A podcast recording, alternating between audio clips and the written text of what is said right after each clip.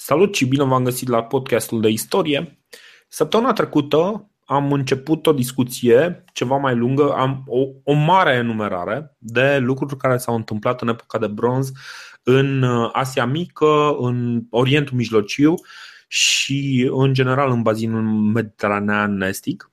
Și săptămâna asta o să continuăm uh, lista, uh, lista respectivă uh, în speranța că acoperim cumva mozaicul cultural din, din această perioadă.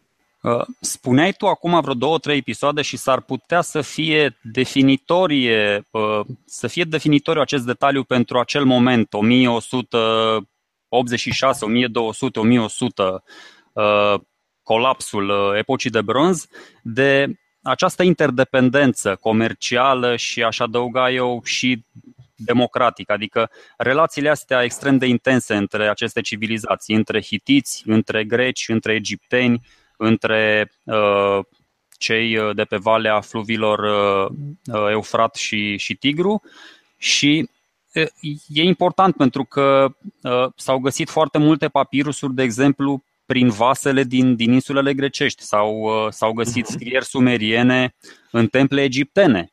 S-au, s-au găsit uh, morminte în Anatolia cu specific mesopotamian. N-am apucat uh, episodul trecut să spunem, dar regele ăsta din Hatușaș, hititul ăsta fără pedigree, se pornise, sau nu știu, fiul lui se pornise la un moment dat să cucerească Babilonul, să cucerească chiar Babilonul lui, lui Hammurabi. Adică, da. na.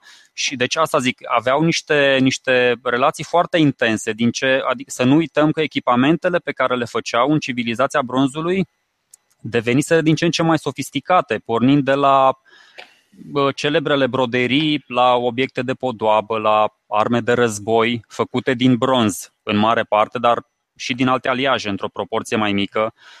Făceau chiar instrumente, chiar, exact, chiar și armuri, uh, instrumente care erau folosite la agricultură, care erau folosite, folosite la navigație. La navigație o să vedem că ocupă astronomia uh, ocupă un loc din ce în ce mai important în, uh, în aceste civilizații. De la construcțiile care au reprezentat câteva făcute chiar acum în epoca bronzului, care au, reprezintă chiar minunile lumii antice. Adică o să vedem piramida, na, și cred că și templul Artemisei sau ceva, mă rog, o să mai studiez un pic, că nu vreau să zic o prostie, ca să, să, păi, să mă autocorectez mai târziu, deși da, adică nu... Exact.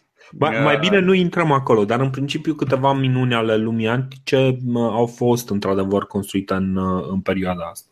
Corect, corect, asta spun. Și, și tot felul de invenții, adică și-au dat seama, de exemplu, egiptenii și babilonieni acum au descoperit că dacă acoperi pereții uh, unui vas cu un amestec de nisip umed la ardere, a, acesta se transformă în smalț, adică într-o foiță de sticlă. Uh-huh. Și amestec, deci acum s-a descoperit există și sticlă, doar că nu există sticlă transparentă, există doar sticlă mată. Uh-huh. Și ei în timp au mai adăugat la, la amestecul ăsta fier, cupru, mangan, tot felul de prostii pentru a obține, pentru a oferi sticlei diferite culori mm-hmm. și au obținut podoabele, obiectele astea de cult, de preț, mărgelele, să spun așa.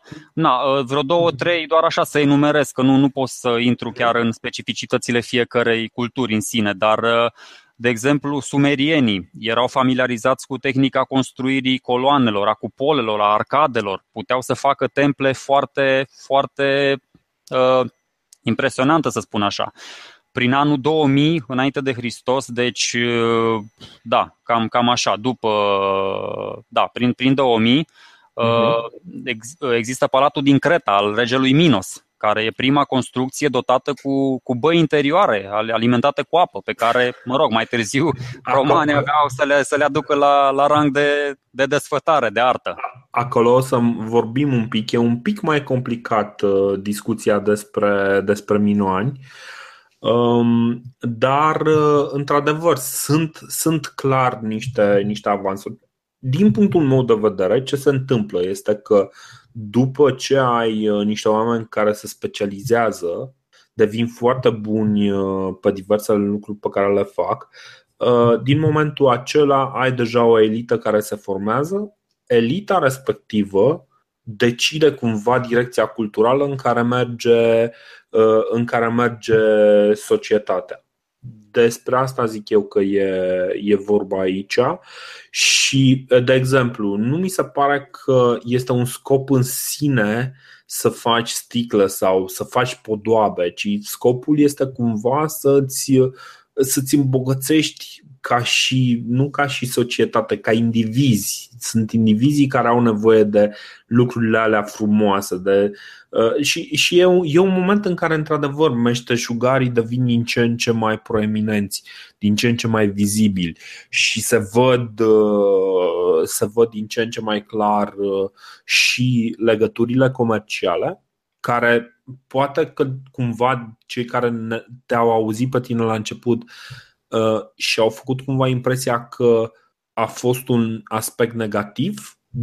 Din contră, cred eu că a fost un aspect pozitiv care a reușit să facă societatea să funcționeze și uh, chiar din contră uh, a reușit să aducă mai mult, mai mult belșug, mai mult progres decât ar fi reușit să își asigure fiecare din acele orașe stat uh, în mod individual. Deci, din punctul meu de vedere, aici nu um, nu poți să spui cumva că uh, eroarea este existența unei uh, rețele de, uh, de schimburi de comerț, ci mai degrabă căderea acestor rețele comerciale este un semn al decăderii al cumva al, da, al decăderii întregii societăți.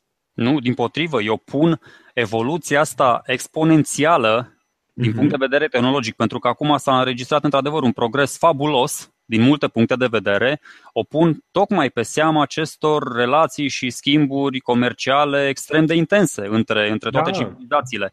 Erau cumva și destul de apropiate, trebuie să recunoaștem, adică erau cumva aici, în jurul Mării Mediterane, nu aveau de străbătut distanțe foarte mari, ajungeau imediat avansul tehnologic. Știi că vorbeam noi de de uh, revoluția neolitică și cum se extinde ea da? din, uh, din semiluna fertilă către către uh, spațiul Carpato-Danubiano-Pontic, de exemplu, câte un da. kilometru pe an sau câte 10 kilometri da, pe așa. Un kilometru pe an, da, așa. Uh, și acum, fiind foarte apropiate toate centrele astea de putere și de cultură, mi se pare mm-hmm. corect câtă vreme au rămas în relații cât de cât pașnice, într-adevăr, fiecare să împrumute câte ceva de la celălalt și da, să evolueze și din punct de vedere al uh, matematicii, al astronomiei, al uh, absolut orice, din punct de vedere militar, din punct de vedere al, uh, adică să nu uităm că acum se pun uh, bazele odată cu sistemele de numerotație și așa sunt, uh,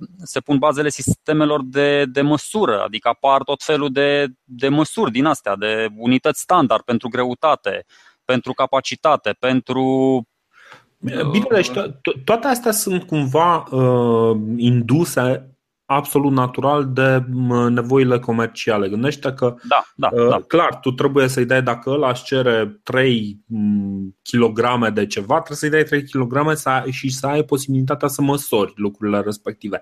Clar, uh, lucrurile astea încep să fie puse mult mai, uh, mult mai clar în ordine și să fie mult mai bine, mult mai bine reprezentate, mult mai bine și clar, primele sisteme de scriere în general o să vedem că țin uh, tocmai detalii uh, de natură comercială. Și după aceea evoluează în a, uh, în a ține administrația uh, localităților. De exemplu, o să vedem uh, când vorbim de Minoan sau de, de Micenieni că pe acolo tablițele care s-au mai găsit în general sunt folosite ca să descrie fie, cum îi spune, uh, un index ăsta al tuturor mărfurilor care sunt transportate de către un uh, comerciant, știi, sau de o caravană sau de o, uh, de o navă. uh, manifestul, așa îi zice, manifestul uh, navei, fie, uh, fie sunt uh, acte de natură administrativă în care zice, băi, uite, uh, cu tare s-a mutat de unul singur în casă, uh, cu tare a făcut uh, nu știu ce, avem atâtea ciocane în uh, camera uh, nu știu care și chesti, detalii de genul ăsta, știi? Uh, da, dar inițial, vedem... inițial, da, mă gândesc că uh, acele uh, adnotări pe o piatră sau pe un papirus sau pe o piele de animal, da, țineau strict de, bă, uite, îți dau 10 litri de ulei de măslin, îmi dai uh, o oaie sau ceva de genul da. ăsta, ca să știi da. omul cât, uh, cât stoc mai are, cu câte oi pleacă acasă, cât ulei... Exact. Da, mai... Exact, deci, da. și, și cumva să, să aibă... E, e clar că comunicarea asta duce, uh, comunicarea și uh, schimburile comerciale duc la o uh, mai mare coeziune între, între societățile astea. Și coeziunea asta e de două feluri. E una pozitivă în care ai diverse schimburi și, practic, schimburile comerciale fiind reciproc avantajoase, ai practic două societăți care profită din chestia asta, dar sunt și schimburi, uh, sunt și uh, lucruri cu o notă negativă în care uh, vecinul tău vede ce ai în casă, își dă seama că nu poți să te aperi foarte bine și zice, hmm, ha, hai să intru eu ăsta în casă și să-i arăt cum se face treaba. Care este o tentație pe care o regăsim mm, la nivel micro până în ziua de azi. Deci nu, nu e ca și cum uh, noi, noi ca societate, nu numai noi românii sau noi doi ăștia care vorbim aici, Băi, eu nu gândesc așa. Da, știu că te... Așa. Bine. E foarte pașnic. Eu când da. cineva da are mai multă bogăție la el în casă, mă bucur pentru că știu că nu o să fură din sărăcia mea, adică nu mă gândesc cum să-i fur lui. Bine, dar tu ești mulțumit cu sărăcia ta, dar nu toată lumea e mulțumită cu sărăcia ta. Foarte mulți oameni ți-o reproșează, știi? Și este clar că exact. tu nu muncești suficient de mult. Exact, bă, lucrezi la stat și ești sărac, e exact. nașpa, ce cu ai în regulă. Exact, și o să vină și o să spună, băi, știi ce, hai că te pun să lucrezi pentru mine, o să-ți dau din când în când ceva de mâncare, dar așa o să-mi produci mie mai multă bogăție. Băi, deci întotdeauna există argumentul ăsta și practic cumva uh, este un pic stupid să reducem în felul ăsta societatea, dar așa se întâmplă. Astea sunt realitățile și în a, practic astea sunt cele două fațete ale, uh, ale uh, acestor rețele uh, de schimburi și de comunicare între, între diversele societăți. Lucruri bune, lucruri rele. Uh, întotdeauna uh, un, uh, un comerciant care se mișcă dintr-un loc în altul poate să fie, fie și un spion, poate să fie și multe alte lucruri. Deja vorbim despre niște relații complexe și hai numai să ne amintim ce vorbeam uh, în, epoca, în, în epocile anterioare, când vorbeam de comunități re, relativ închise care comunicau doar vag în jurul lor, deodată avem exact cum spuneai tu, uh, înscrisuri sumeriene în uh, temple egiptene. Și egiptenii, iarăși, pentru că nu am vorbit despre ei, hai să vorbim un pic despre ei. Uh, egiptenii sunt, cred că, cea mai um, întinsă cultură majoră. Uh, începe undeva pe la vreo 3500 să se, uh, să se coaguleze și au o civilizație care se duce până undeva, deci cumva rămâne independentă până undeva pe la anul 300-400 uh, era noastră, deci după Hristos. De ce s-a întâmplat chestia asta, o să, bine, dacă o să vrem să vorbim despre chestia asta, o să vedem că uh, statutul Egiptului a fost întotdeauna uh, oarecum independent de oricine l-a stăpânit, că l-a stăpânit uh, Imperiul Greco-Macedonean al lui uh, Alexandru sau uh, Imperiul Roman, el a rămas cumva uh, independent și a fost uh, condus de aceeași, practic, aceeași, uh, aceeași gândire de faraon, știi? Deci, cumva, nu, conducerea Egiptului a fost întotdeauna în Egipt până, bine, nu întotdeauna, a fost până undeva pe la anul 400 după Hristos în Egipt. Egiptul a fost de sine stătător, o cultură separată. Corect, corect. Vorbim, da. da, da, vorbim de uh, o cultură vastă care a produs uh, piramidele, Sfinxul, uh, dar uh, a colonizat în general și, și asta este remarcabil la societatea asta, a colonizat practic un râu. Și nici măcar foarte mult din râul ăla. Adică de, stăteau destul de aproape de partea nordică, dar uh, a rămas una din cele mai uh, importante civilizații și de altfel cam ultima care să cadă din, uh, din marile civilizații mm, din epoca de bronz. Este, la un moment dat rămăsese cumva că sunt ceva de genul șapte, șapte sau opt mari națiuni în, în epoca de bronz. Egiptul clar este una dintre ele și este una din cele mai puternice. Uh, istoria Egiptului iarăși este un subiect fascinant care merită, merită un podcast separat cu vreo 100 de episoade, corect, cel corect. puțin.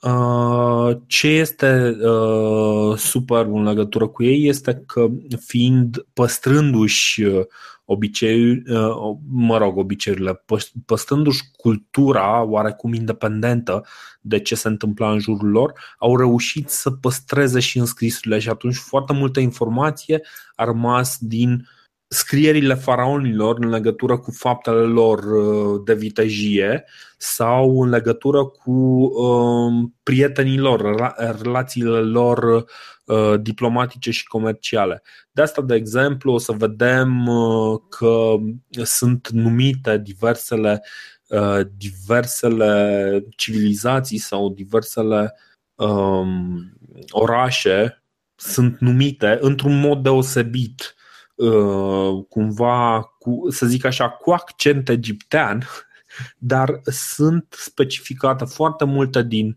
lucrurile care se întâmplă în epoca de bronz sunt prinse în, uh, pe pietrele uh, din monumentele funerare egiptene. Acum nu o să stăm să discutăm despre ce e Egiptul, iarăși, deci cum spuneam, e, e un subiect atât de vast încât nici nu are sens să ne atingem de el, dar trebuie uh, uh, îl specificăm ca să vedem diferența față de ce era înainte, față de neolitic. Deja ajungem la o, un alt gen de magnitudine, știi? La o, e cu totul altceva. Vorbim de o epocă a imperiilor, vorbim de o epoca a comerțului, a războinicilor. Vorbim de război organizat, pentru că um, egiptenii se bat cu diversele uh, populații din, um, din acea semilună fertilă, se bat ele între ele, orașele între ele, se luptă pentru dominație. Vedem deja niște schimbări majore și una dintre ele, despre care nu am prea vorbit, este sclavia sclavia este, uh, zic eu, din câte înțeleg, sclavia apare ca fenomen generalizat în această perioadă. Un fenomen mai general, un fenomen mai mare. Atât de mult, adică cumva este atât de clară diferența între uh, populațiile cu minți din Neolitic și populațiile dominante din uh, Uh, din epoca bronzului, încât uh, în manualele comuniste noi am învățat, de fapt din manualele comuniste noi am învățat epoca preclasică, pre, uh, de fapt și epoca clasică, că și, și romanii erau încadrați acolo, era o rânduire a sclavagistă. Acum exista o obsesie a comuniștilor și chestia asta cred că merită explicată. Exista o obsesie a comuniștilor Uh, cu cine muncește. și uh, picaseră ei cumva de acord uh, că în epoca asta sclavagistă, singurii care muncesc sunt sclavii. Și atunci, clar, fu, singurul mod în care, practic, ideea comunistă, și aici o să facem o psihanaliză pe comunismul nu numai românesc, dar comunismul universal, um, singurul mod în care te poți îmbogăți este prin exploatarea omului. Știi?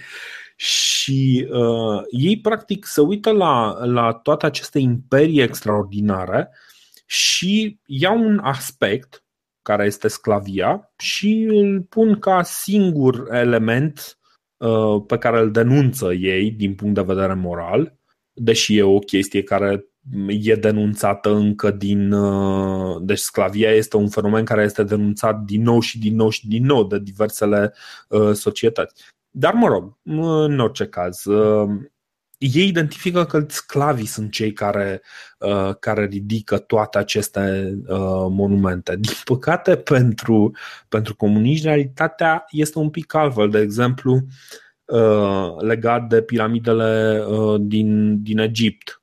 Niciuna dintre ele nu a fost ridicată cu sclavi. Deși imaginea noastră mentală față de uh, piramidele din Egipt este că au fost ridicate cu sclavi. Întotdeauna când te gândești la cum au fost ridicate uh, uh, piramidele, o să ai în minte uh, niște oameni care sunt înhămați la niște blocuri de piatră pe care le, le trag pe niște, uh, pe niște trunchiuri de copaci și în spate e cineva cu un bici enorm care dă, așa știi, dă în el ca în vită. Recunoaște că asta e imaginea când te gândești la construcția piramidelor. Pentru că e cel mai, cel mai comod scenariu. Nu, nu este comod. Nu e deloc. Deci nu are cum. Gândește. Deci uh, e făcut un calcul. Dacă vrei să înhami un om, deci a, și uite, vezi, ăsta este motivul pentru care epoca de bronz și în general, uh, de ce nu au folosit uh, în, în America, indienii americani, de ce nu au folosit roata? Știi că ei nu, nu aveau inventată roata, sau bine, o aveau, dar nu o foloseau. Nu aveau inventată roata uh, în momentul în care au fost atacați practic de populațiile europene. De ce s-a întâmplat chestia asta? Pentru că și explicația e foarte simplă. Roata în sine nu este o chestie utilă. Trebuie să o pui la ceva. Și locul unde au pus-o uh, oamenii, au pus-o în general la căruțe, știi? Să care diverse chestii din punctul A în punctul B. Da, și pentru a... că da, coeficientul de frecare la rostogorile e mai mic decât cel exact, de pentru la trans... Da, pentru că vrei să transporti foarte multe chestii dintr-o parte în cealaltă. Bun, foarte bine. Uh, chestia asta e o chestie necesară și în, uh, și în America, e o chestie necesară și în, uh, și în Europa. În Europa funcționează, în, în America nu funcționează. De ce? Răspunsul este foarte simplu. Nu există animale de povară suficient de bune, domesticite de, de către uh, amerindieni, care să tragă acele caruri. Și atunci Alternativa este să pui un alt om, cel mai des un sclav, să tragă de carul respectiv. Dar omul este atât de ne- neeficient ca și animal de povară, încât nu, practic nu are rentat să fie folosită, uh, uh, să fie folosită roata la scară largă pentru transport. Și atunci schimburile în, uh, în, uh, în Americi au o altă natură decât schimburile la noi. La noi sunt schimburi mai mari, cu obiecte mai mari, cu, uh, cu manifest, de exemplu, uh, navele alea care. Uh, e o navă, e o, uh, cum îi spune, o epavă descoperită la Ulubaran. Stai un pic să văd cum îi spune. Că o aveam pe aici prin notițe. Da, pentru că uh, aici nu sunt ca la școală, nu recit din memorie, ci chiar am notițe um, Uluburun. Uluburun. La Uluburun au descoperit o epavă și aveau acolo ea cumva aveau atâta material cât să uh, își facă o armată de vreo 200 de oameni, aveau uh, parfumuri, aveau uh, uh, fildeș, aveau de toate în nava respectivă. Genul ăsta de schimburi nu o să le vezi în Americi. De ce? Pentru că nu, nu prea au cu ce să transporte atâta lucru. Știi? Și Americile sunt mai mari și comerțul doar pe, uh, doar pe coastă parcă nu este chiar așa de interesant. Știi? Uh, la ei. Că la ei populația e mai interesantă este mai în centru continentului, știi? Și atunci nu, nu au atât de multe lucruri pe care le pot schimba. Dar, nu. Deci, ca, care este ideea? De ce am zis toată această poveste? Povestea este practic că omul este un animal de povară foarte, foarte nasol, foarte, foarte greu de întreținut. Mănâncă mult, nu produce la fel de mult ca un bou. E mult mai, mult mai ușor să înhami niște animale de povară și să tragi uh, blocuri de piatră cu animale de povară decât să le tragi cu oameni. Dar noi avem în minte imaginea respectivă pentru că asta a fost ceea ce școala comunistă a vrut să ne învețe și anume că uh, singurul mod în care poți să faci o bogăție atât de mare încât să faci proiecte ieșite din comun este prin sclavie. Ceea ce a și demonstrat-o când a construit... Nu să le care, nu, nu să le care, Dorine, să le așeze și să le structureze în așa fel încât să dacă le, poți să tragi tu cu 100 de milioane de boi pietrele alea, că nu le aduci în poziția respectivă și nici nu urci bou nici măcar Scripeți, pe prima mă. dreaptă. Scripeți. Păi da, păi tocmai. Și nu păi boii da, fac chestia nu... astea, ci oamenii. Păi da, dar oamenii, dar nu, stai un pic, deci forța motrică e asigurată în, în general de animale. Da, nu, eu îți spun, Pentru nimeni nu-și imaginează. Oamenii nu au atât de multe. Ba da, a, asta e imaginea pe care o au oamenii în general. O să mă rog.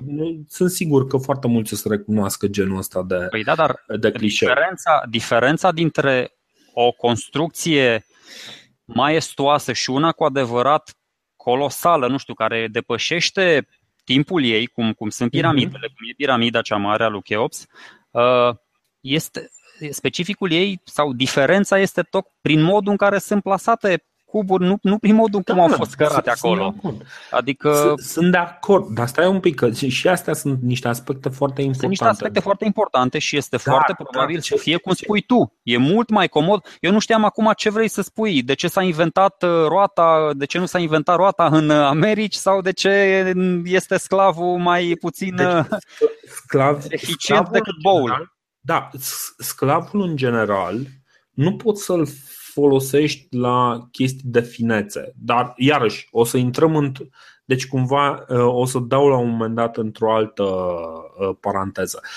Dar, ca și idee, sclavia nu este un răspuns suficient de bun pentru cine a, uh, cum de s-au ridicat piramidele. Nu prin forța sclavilor. Deci, Plus că marea majoritate, de, chestia asta este cumva știută, um, marea majoritate, vasta majoritate a celor care lucrau acolo erau lucrători plătiți. Și uh, faraonul își permitea pentru că era bogat. Își permitea, era bogat pentru că avea, stăpânea pământuri bogate și multe. Imperiul Egiptului față de celelalte imperii este totuși mare Știi? Era foarte mare și să știi că ajungea chiar până, până în amonte destul de mult, adică Teba, uh, Luxorul, Karnacu sunt mai spre Asuan, sunt mai spre uh, Sudan și spre Etiopia, mai, mai în sud.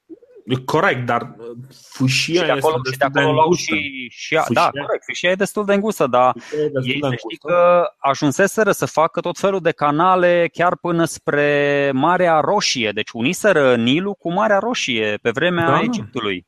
Da. Adică chiar... Deci, uh, astfel, de, astfel de proiecte de, de infrastructură, uh, deci încă o dată, cumva ceea ce vreau eu să zic este uh, un manifest contra educației comuniste și trebuie să, din punctul meu de vedere, trebuie să clarific pentru că uh, retrecând peste toate subiectele astea, sunt pus față în față cu niște clișee pe care educația comunistă mi le-a băgat mie în cap.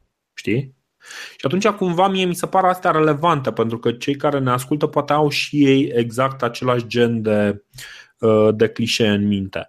Și uh, numărul unu este faptul că, într-adevăr, sclavia există, dar nu trebuie să vedem sclavia în felul în care ni s-a predat la școală, în sensul că sclavia mm, este, nimic nu era posibil în lume, nu se putea construi nimic fără sclavi. Din contră, forța adevărată este forța meșteșugarilor, a oamenilor liberi care erau plătiți pentru astfel de proiecte majore.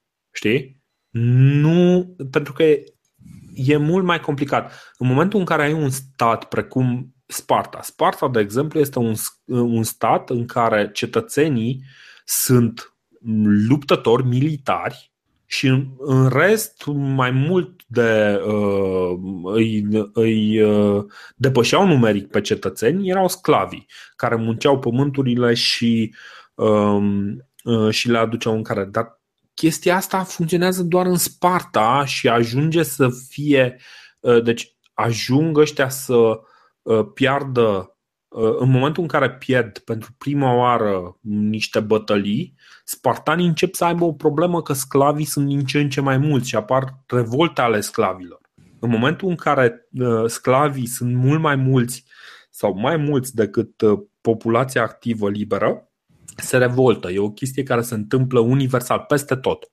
Și Sparta pică ca și, uh, ca și centru de civilizație, cumva în urma, tocmai în urma faptului că nu rezistă din punct de vedere statal din cauza dependenței de sclavi. Știi? Deci asta, asta vreau să zic. Asta era da, practic eu, concluzia eu știu, mea. Eu știu perfect ce vrei să spui, dar scopul final Uh, al acestui podcast este prezentarea noastră într-o, într-o formă cât mai clară, cât mai logică, cât mai închegată și evident cât mai veridică. De aceea, da. uh, hai, hai să mea este, hai, hai să nu, hai, să, hai să-i facem pe oameni și să-i punem la treabă un pic, să, bă, hai să, să-i facem să gândească cu mințile lor proprii. Uite, de exemplu, dacă pe tine te întreabă cineva, canalul Dunăre Marea Neagră a fost construit cu sclavi sau cu oameni liberi? O întrebare. Poate Sincer, știu unde vreau să bat.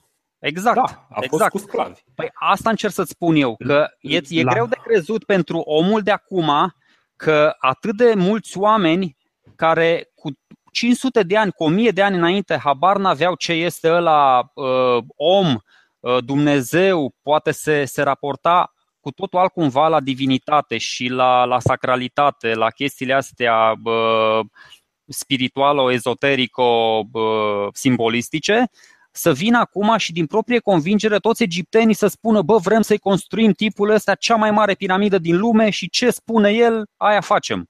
E puțin uh, complicat, adică în, nici, în niciun stat din ăsta modern nu, oamenii n-au ajuns la, la un nivel de conștiință așa de înaltă încât să spună, bă, da, uite, tipul ăsta e atât de onorabil și atât de nobil încât noi, prin forțele noastre, prin brațele noastre, prin munca noastră, să îi oferim lui ăsta dreptul la nemurire, să-i facem un monument uh, fabulos care să dăinuie de milioane de ani. Nu, uh, acolo cred că se întâmplă lucrurile în alt fel. Este genul de autoritate care este transmisă din generație în generație și care ajunge să fie prin, prin eficiența sistemului de conducere și, practic, prin uh, sistemul faraonic Uh, rezistă pentru că este un sistem util populației egiptene. Da, prin coerciție poți să induci nu, o anumită siguranță.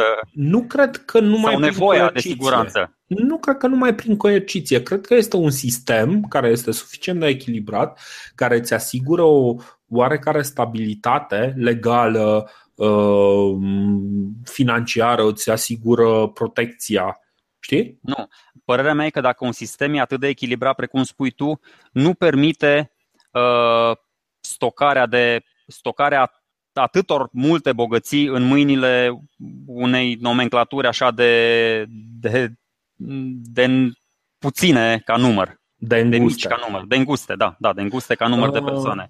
Adică într-o societate echilibrată, cum era societatea uh, neolitică, să ne întoarcem un pic, fiecare avea cam ce-i trebuia. Poate că erau mai mari așa, dar ok, la limită. Dar aici cum să spun, înseamnă că foarte, foarte mulți oameni au trăit la limită, cum spui tu, pentru mai multe generații. Ok, au fost îndoctrinați, au fost, uh, da, au trăit într-o tradiție din asta benefică lor, cu care s-au obișnuit, care le asigura mijloacele de trai și cineva din vârful piramidei, din vârful lanțului trofic a tot acumulat, a tot acumulat, dar tot pe seama lor, pentru că ei au rămas același nivel. Dar nu e, nu e pe seama lor și aici nivelul lor este satisfăcător. Gândește în felul următor. Deci, oamenii uh, multă vreme nu au avut, să, uh, nu au avut motive să fie nemulțumiți cu condițiile în care trăiau. Știi? De exemplu, uh, și care e chestia? Nu au avut motiv să se revolte contra faraonului. Elita care ar fi putut să se revolte. Omul simplu nu are de ce să se revolte contra uh, monarhului uh, suprem. Nu are. Atât timp cât el o duce bine, stai mă, atât timp cât el o duce bine și când vede că uh, ăla care îl conduce, nu-l interesează neapărat că ăla are nu știu ce. Dacă el are o viață bună, este în siguranță, poate să-și ducă mai departe familia, să-și vadă de viața lui și așa mai departe, în general oamenii nu o să se revolte, că nu au de ce. Nu? E, mie așa mi se pare. Dar paradoxal, paradoxal, prima răscoală din lumea asta a, a avut loc tocmai în Egipt și împotriva unui faraon. De da, bine ce bun, se simțeau okay. oamenii. S-au, s-au revoltat contra faraonului, dar o să vezi că uh, întrebarea este întotdeauna ok. Cu ce înlocuim faraonul ăsta? Și l-au înlocuit probabil cu un alt faraon. Păi da, eu nu spun Motivul că există pentru care mai avem... bune. Eu spun că nu, nu e tocmai o civilizație nobilă. Dar nu, înțeleg perfect ce spui, Dorine, doar că na, e, nu, nu putem să fim chiar, chiar de acord asupra, asupra intensității uh, fenomenului de sclavie și de muncitorie. Deci este foarte greu, într-adevăr, ajunge la un moment dat să se separe niște caste, să se separe niște, uh, niște straturi sociale și straturile respective sociale să fie impuse fie prin forța mușchiului, adică tu ți angajezi, tu ca și uh, uh, baron local, să zicem, îți angajezi 20 de băieți care știu să dea bătaie, uh, tu dacă ai de stăpânit 500 de oameni cu 20 de băieți care știu să dea bătaie și selectându-i pe cei mai bătăuși dintre, uh, dintre subiecții tăi, îi selectezi pe aia mai bătăuși și zici, da bă, hai, hai că îți dau, îți dau de toate. Îți dau de toate, tu doar vină și bată pentru mine. Ăla o să bată pentru tine și nu o să fie absolut nicio problemă. Și uh, se poate întreține un astfel de sistem și de altfel istoria ne demonstrează. Pe de altă parte, Motivul pentru care acea primă uh, revoltă contra unui faraon este menționată în uh, Egipt este pentru că Egiptul ține uh, datele istorice până atât de departe. Știi? Corect, da, da, așa e. Asta este marele motiv. Descoperit, știi? nu știu pe unde, da, de un egiptolog și da, într-adevăr. Excelent, excelent. Oricum, Uh, revenind noi la ideea asta, că nu, nu discutăm acum despre Egipt. Ce, ce, vre, ce vroiam să zic? Deci, unde vroiam să ajung? o să vedem când ne întoarcem că atunci când o să vorbim despre, uh, despre daci, de exemplu, nu vreau să vorbim despre sclavi. Uh, și vreau cumva să pregătesc această discuție uh, ca să explic că nu este neapărat o alegere morală pe care o fac înaintașii noștri ci este uh, mai degrabă o alegere de ordin practic. Nu da, este da, foarte da, practic să întreții. Sclavul te costă foarte mult, trebuie să-i dai hrana. Trebuie să stai să te asiguri că nu fuge. Practic trebuie să-ți înarmezi o parte din populație contra uh, populației de sclavi. Și de asta scenariile în care sclavia asta generalizată este dusă la extrem sunt destul de rare. Ce se întâmplă real sunt practic două surse majore pentru, uh, pentru sclavi, pentru sclavie, zic eu, cam asta am văzut. prima sursă este în urma războiului capturezi câțiva din, uh, din inamici da. și îi aduci la tine, femeile le pui să-ți fie, uh, mă rog, de consum. Să procreeze într-un mod să elegant. procreeze într-un mod elegant și uh, pe bărbații pui să îți muncească pământul, lucruri, dar iarăși folosind animale, le dai și cu ce să sape pământul, că nu merg și îi pui să sape cu ghearele, știi? Deci, iarăși, trebuie să le dai uh, să-i îmbraci, să-i, să-i hrănești, să le dai unelte, toate chestiile astea costă. Uh, și a doua variantă în care se poate ajunge ca sclav este prin neplata datoriilor. A, chestia asta s-a întâmplat cel mai recent în istoria României în uh, 1970, când uh, conducerea a, a făcut împrumuturi foarte mari, după care s-a întors către populație și a zis, băi băieți, trebuie să munciți ca sclavi ca să plătiți datoriile pe care le-am făcut noi. Și după aia avem decada fantastică a anilor 80, în care s-a murit de foame de foame și de frig. Nu da, s-au murit, vezi, dar pe acolo.